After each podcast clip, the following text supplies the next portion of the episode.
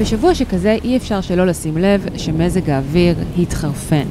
בתחילת השבוע היו כמה ימי שמש, ממש ימי אביב, ועכשיו, סוף השבוע, יורדים אלינו ממטרים מטורפים של גשם, סופה של ממש עם כל הנלווה לזה, כולל הרבה דיבורים מצד חברת חשמל, עיריית ירושלים ואתר החרמון. שלג, שלג, מי בעל השלג? והשבוע הזה, בטח שמתם לב, הוא חלק מדפוס שחוזר על עצמו בחורפים האחרונים. הרבה יותר שמש ואז בליצים של סופות וגשם. ובקיץ, חם מאוד. ובכל שנה נדמה שחם יותר מהרגיל. רואים את זה לא רק אצלנו, אלא בכל העולם. אז מה קורה פה? למה אנחנו רואים את השיגעון הזה במזג האוויר? האם יש קשר להתחממות גלובלית? ומה אפשר לעשות? כדי להבין את זה נדבר היום עם שני אשכנזי, שהיא כתבת הקיימות, האקלים והסביבה של גלובס. היי שני. היי לה, מה שלומך? לא קר לך היום.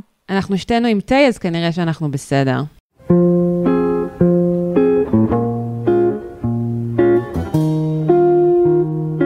בשבוע שעבר רבצנו לנו בשמש, אפשר לומר אולי שמש כזו של סוף חורף, אז בכלל היה די מהנה, לא?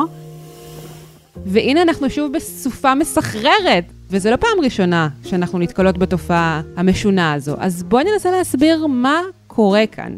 אז תראי אילה, קודם כל, לפני שאנחנו מדברות על הנתונים, אפשר ואולי כדאי לומר משהו כזה. לא כל גשם הוא משבר האקלים, ולא כל אה, יום שרבי באמצע ינואר או פברואר הוא משבר האקלים.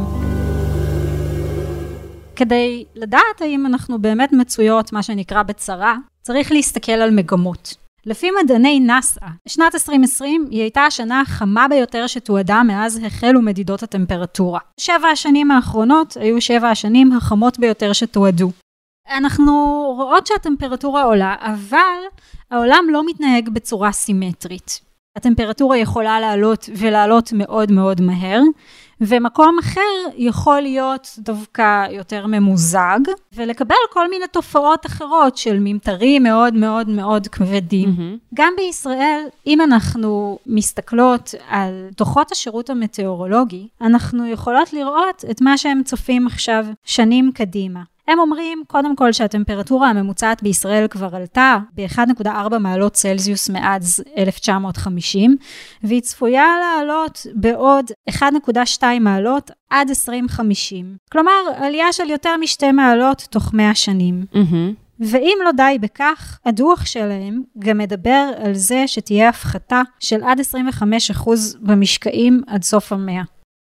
ולפי התרחיש החמור של השירות המטאורולוגי, הטמפרטורה הממוצעת בישראל, היא תמשיך לעלות, והיא גם יכולה לעלות בעד ארבע מעלות צלזיוס עד סוף המאה הנוכחית.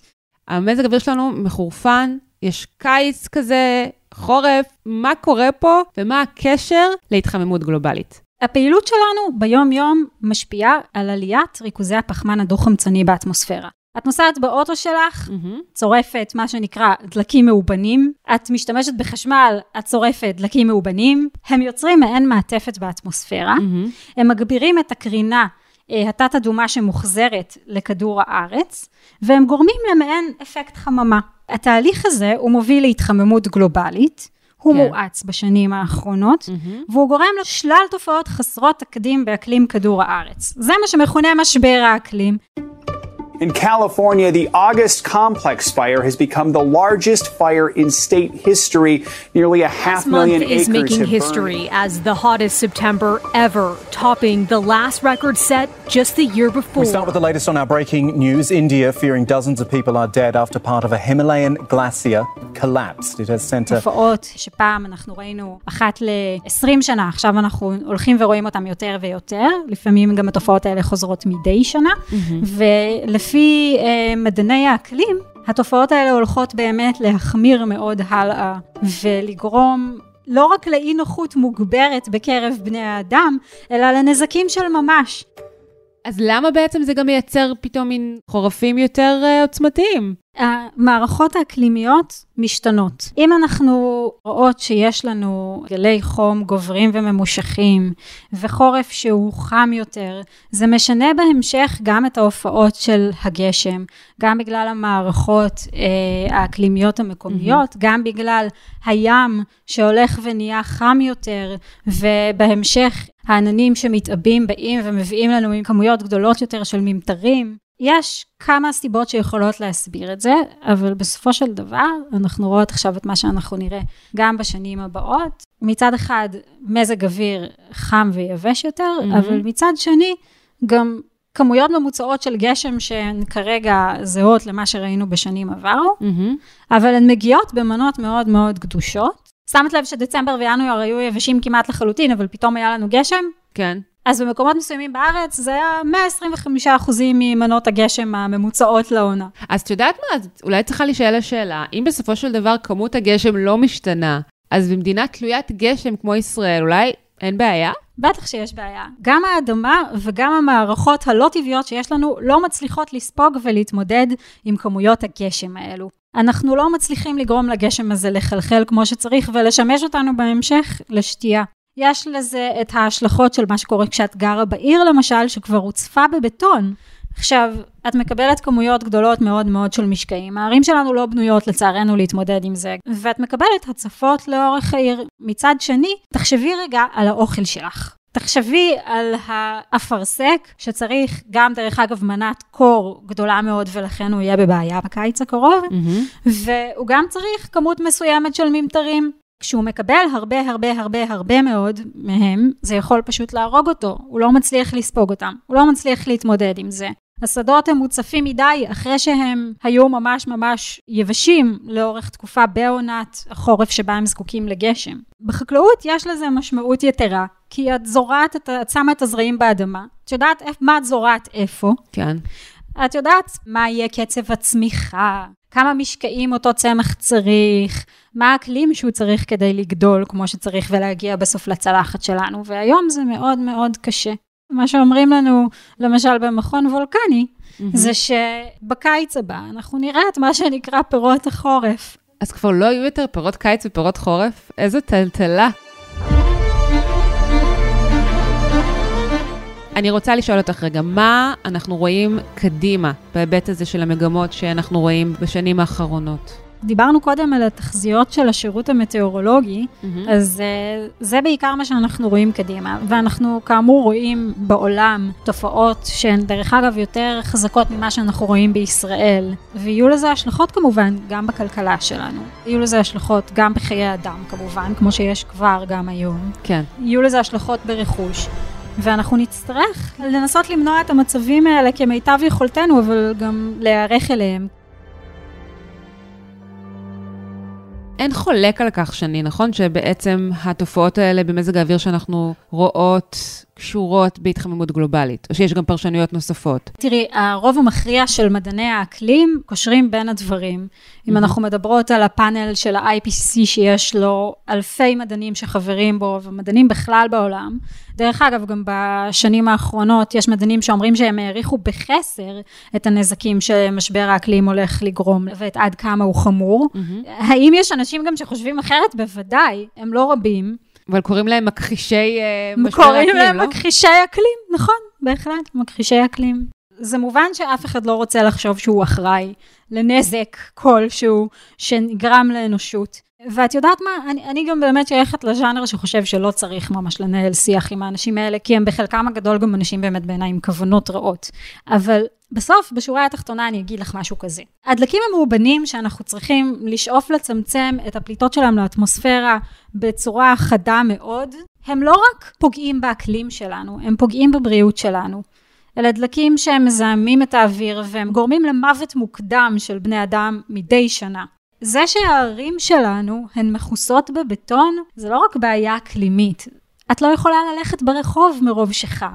עכשיו, אפשר להתווכח עד מחר בבוקר, מי שרוצה מוזמן להתווכח, על מי גרם לשינויים האקלימיים, האם מדובר בשינויים טבעיים או לא. בסופו של דבר יש לנו מצב שצריך להתמודד איתו, ואנושות צריכה להיערך גם להתמודד עם התוצאות, וגם לצמצם את הנזק שהיא גרמה לו ככל הניתן.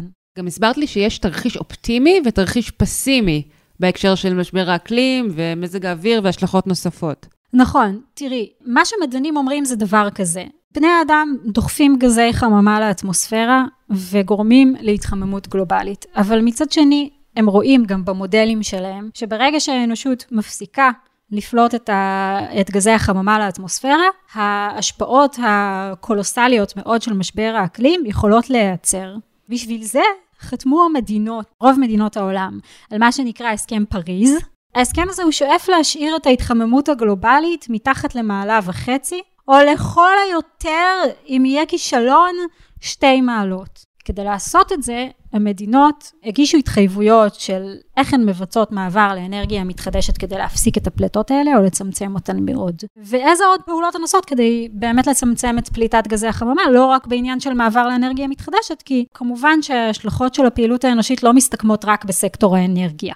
אז רגע, בוא נלך רגע לגישה האופטימית, ונניח שכולנו מתכווננים בטירוף עכשיו להפחית את הפליטות, ולדאוג הרבה יותר טוב לפלנטה שלנו, מה יהיה כאן עוד עשרים שנה? עוד עשרים שנה זה אומר שאנחנו נצליח להאט את ההתחממות, אנחנו לא נבלום אותה.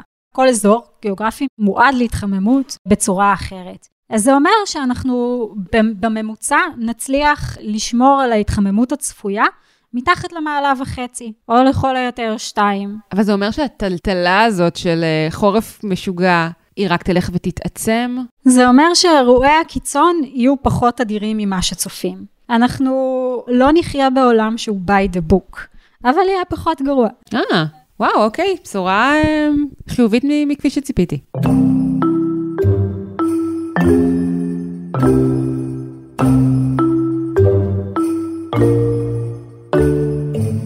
בסיטואציה שאנחנו מדברות עליה ושאת מתארת, יש הרבה מאוד השלכות, בהרבה מאוד ממדים, צמחים, בעלי חיים, חיי אדם, וכמובן הרבה מאוד השלכות כלכליות. אז קודם כל בואי נגיד משהו על בעלי החיים. צריך להפריד ברמה מסוימת לפחות בין המשבר האקולוגי למשבר האקלימי. אנחנו גורמים להכחדה של בעלי חיים היום, בגלל כל מיני דברים שאנחנו עושים. אנחנו מכסים יותר שטחים בבטון, אנחנו מכחידים יערות, גם זיהום האוויר שנפלט לאטמוספירה משפיע עליהם. Mm-hmm. אבל מצד שני, הרבה מאוד בעלי חיים לא יוכלו לשרוד את ההתחממות הזאת. בין אם מדובר על בעלי חיים שהאוכל שלהם הולך ומתמעט, ובין אם מדובר על בעלי חיים שלא בנויים לחיות בים שמתחמם מאוד מאוד. זה נשמע לך מעט, אבל עוד מעלה זה המון לבעלי חיים כאלה. אין להם מזגן. את אוכלת דגים? חלק מהם לא יהיו יותר. ציפורים שלא תהיינה קיימות ודבורים שהן חשובות מאוד מאוד למזון שלנו, הן גם הולכות ומתמעטות, זה אולי לפרק אחר. עכשיו תראי, אילה, צריך להגיד משהו על הכלכלה. בואי, כן. צריך לומר שמה-Federal Reserve ועד גופים כמו מקינזי, בכל העולם מבינים שהסיפור הזה הוא ברוך שצריך להתמודד איתו. צריך להתמודד איתו לא רק ברמה של לנסות לבלום אותו, אלא ברמה של להערך כלכלית להתמודד עם השינויים האלה. איך בעצם משבר האקלים, התחממות גלובלית, משפיעים על כלכלה? תחשבי על זה אפילו ברמה הכי פשוטה. יש מדינות שהולכות ולהיות יבשות יותר. נוצר בהן לחץ מים מוגבר. יש לך פחות מה לשתות, פחות מים שאת חייבת אותם כדי להתקיים. זה משפיע גם על הכלכלות של המדינות. במקומות מסוימים זה גורם לתופעות של פליטי אקלים, שצריכים לנטוש את המקומות שהם חיים בהם, כי אין יותר מים. מצד שני, יש לך יותר שיטפונות, שגורמים לנזקים ממשיים ברכוש ובאובדן של חיי אדם. יש לך מספר גדול יותר של אנשים שחשופים לחום קיצוני. זה יכול למשל לשבש את היכולת שלהם לעבוד. אם למשל גובה פני הים צפוי לעלות, בגלל השלכות משבר האקלים, זה אומר שבתים שקרובים לחוף הים עלולים להיות בסכנה. זה יכול אפילו להשפיע על היכולת שלך להשיג ביטוח לבית כשאת גרה במקום כזה.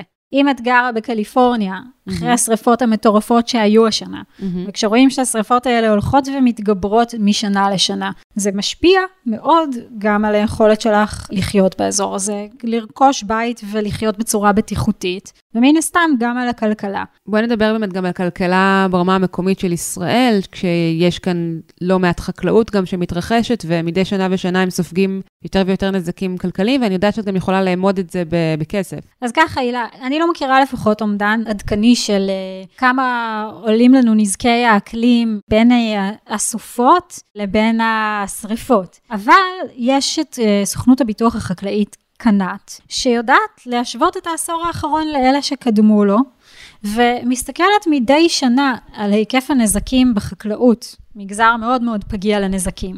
אם אנחנו מדברות על אירוע קיצון בודד, הם רואים שבעשור הנוכחי הוא הרבה יותר גבוה בעלות שלו מאירועים דומים בעשור הקודם.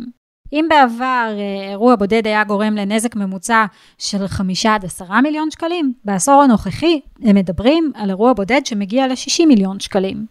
וואו. מה, למה? זאת אומרת, ממה הנגזרות? זה פוגע כמובן בגידולים, במה שאת אמורה לקבל כאוכל, זה פוגע באדמה וגם ביכולת של חקלאים בהמשך אה, לשתול בעוד גידולים. השונות שבין החורפים הולכת וגדלה, והמגמה של העלייה בטמפרטורה והקצנה מצד שני באירועים כמו למשל סופות גשם כבדות, גורם לנזקים כבדים יותר. אז מה עושים? זאת אומרת, האם יש באמת איזושהי הערכות כדי להתמודד עם התופעות האלה שהן לא נקודתיות, כן? זה לא רק בשנה הזו הקודמת שאנחנו רואים אותן. אני יודעת שיש מנהלת שינוי אקלים בישראל, רצו לקדם חוק כדי למזער את פליטות הפחמנים. מה קורה? יש כאן שני צירים. יש פה את הציר של להפחית את הפלטות ולנסות למנוע את המשך ההתחממות הגלובלית, ויש את האפיק של להסתגל לשינויים שכבר קרו ולהתחממות שעוד תקרה. עכשיו, כל משרדי הממשלה צריכים להיות שותפים לשני התהליכים האלה. למה?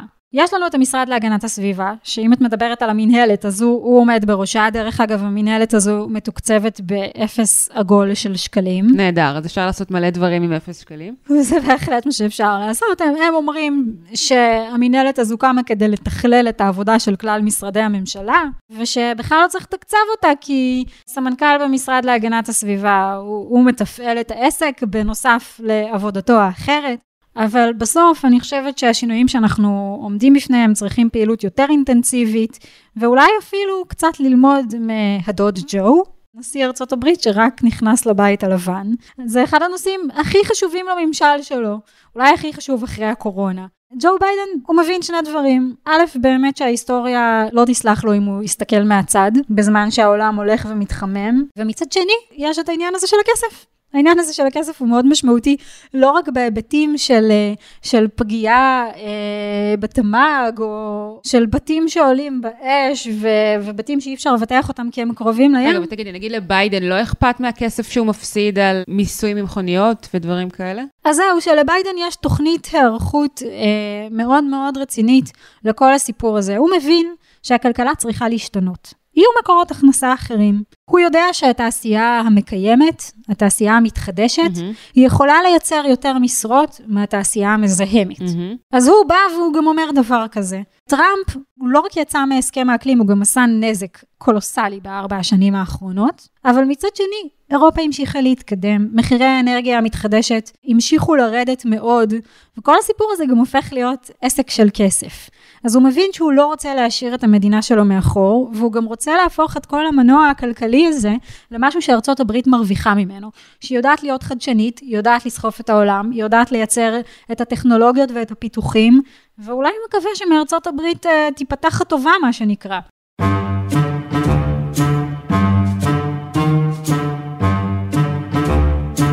לסיום, אני רק רוצה לשאול אותך גם לגבי אחד קטן שאולי שמעת עליו, ביל גייטס, מייסד מייקרוסופט, האדם השלישי בעושרו בעולם. הוא היה זה שחזה את הקורונה, ועכשיו הוא טוען שהאסון הבא שעלול ליפול על העולם וגם עלול להיות אפילו יותר גרוע, הוא משבר האקלים, ובספר החדש שלו הוא אפילו מספר על כך שהחליט להיפטר מכל השקעות הנפט והגז שלו. ביל גייטס בשנים האחרונות מדבר על משבר האקלים. גם באמצע משבר הקורונה הוא אמר שהמשבר האקלימי הולך להיות הרבה יותר עוצמתי, ושחייבים להיערך אליו. עכשיו הוא מוציא ספר חדש, דרך אגב זה נחמד, הוא ערך אותו מחדש אחרי שג'ו ביידן נבחר. הספר הוא על משבר האקלים, הוא נקרא איך להימנע מאסון אקלימי. בספר שלו הוא מדבר הרבה מאוד על הפיתוחים טכנולוגיים שצריך להשקיע בהם כדי להתמודד, לא רק עם הנזק שנגרם בסקטור האנרגיה. עכשיו העניין הוא כזה, תראי, לה, ביל גייטס הוא אחד האנשים העשירים בעולם. הוא אחד האנשים שמחוללים את משבר האקלים בסוף, כי השכבה העשירה על פני כדור הארץ היא זו שדוחפת את רוב הפלטות למעלה. ולא האנשים העניים שהם יהיו הראשונים לשלם ולהיפגע ממשבר האקלים. טוב, אי אפשר להאשים אותו בזה שהוא עשיר. אי אפשר להאשים אותו בכלל בזה שהוא עשיר. ממש לא, זו לא האשמה. אבל כן אפשר לומר, בן אדם, אתה נוסע במטוס פרטי, יש לך בית למספר מועט של אנשים שאפשר להלין בו גדוד, יש לזה כמובן השלכות ברמה של צריכה של משאבים. אז כן, אורח החיים של האנשים המאוד מאוד עשירים, יש לו מחיר. עכשיו, ביל גייטס מבין את זה. הוא גם אומר, העולם לא זקוק כנראה לעוד איש עשיר שיגיד לו איך, איך להתנהל, אני לא השליח המושלם.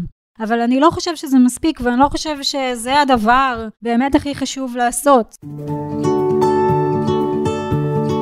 לו את ואני נפגשות כאן עוד שנה מהיום בחורף של, מה זה יהיה כבר עשרים עשרים ושתיים? איזה מין חורף זה יהיה? אה, אני לא יודעת. אין, אין לנו שום דרך לחזות את זה. נחכה ונראה. אבל מה שכן, אני ממש מקווה שאם אנחנו נעשה את השיחה הזו שוב בעוד שנה מהיום, אנחנו נעשה אותה אחרי שהממשלה שלנו הבינה שלישראל יש פוטנציאל גדול להיות חדשנית, להוביל את הסיפור הזה ולעזור לעולם לצאת מהמשבר. יש לנו הרבה טכנולוגיות שמוכיחות שיש לנו מה שנקרא את הראש על הכתפיים ואת היכולת, אבל אנחנו חייבות שהממשלה שלנו תהיה מגויסת לדבר הזה ב-מאה אחוז. בואי נתחיל מזה שתהיה ממשלה, בת קיימה. אז הוא יכול להיות החלטה נחמדה. נחכה ונראה מה שנקרא. שני, המון תודה. תודה לאכילה, שיהיה לך יום חמים.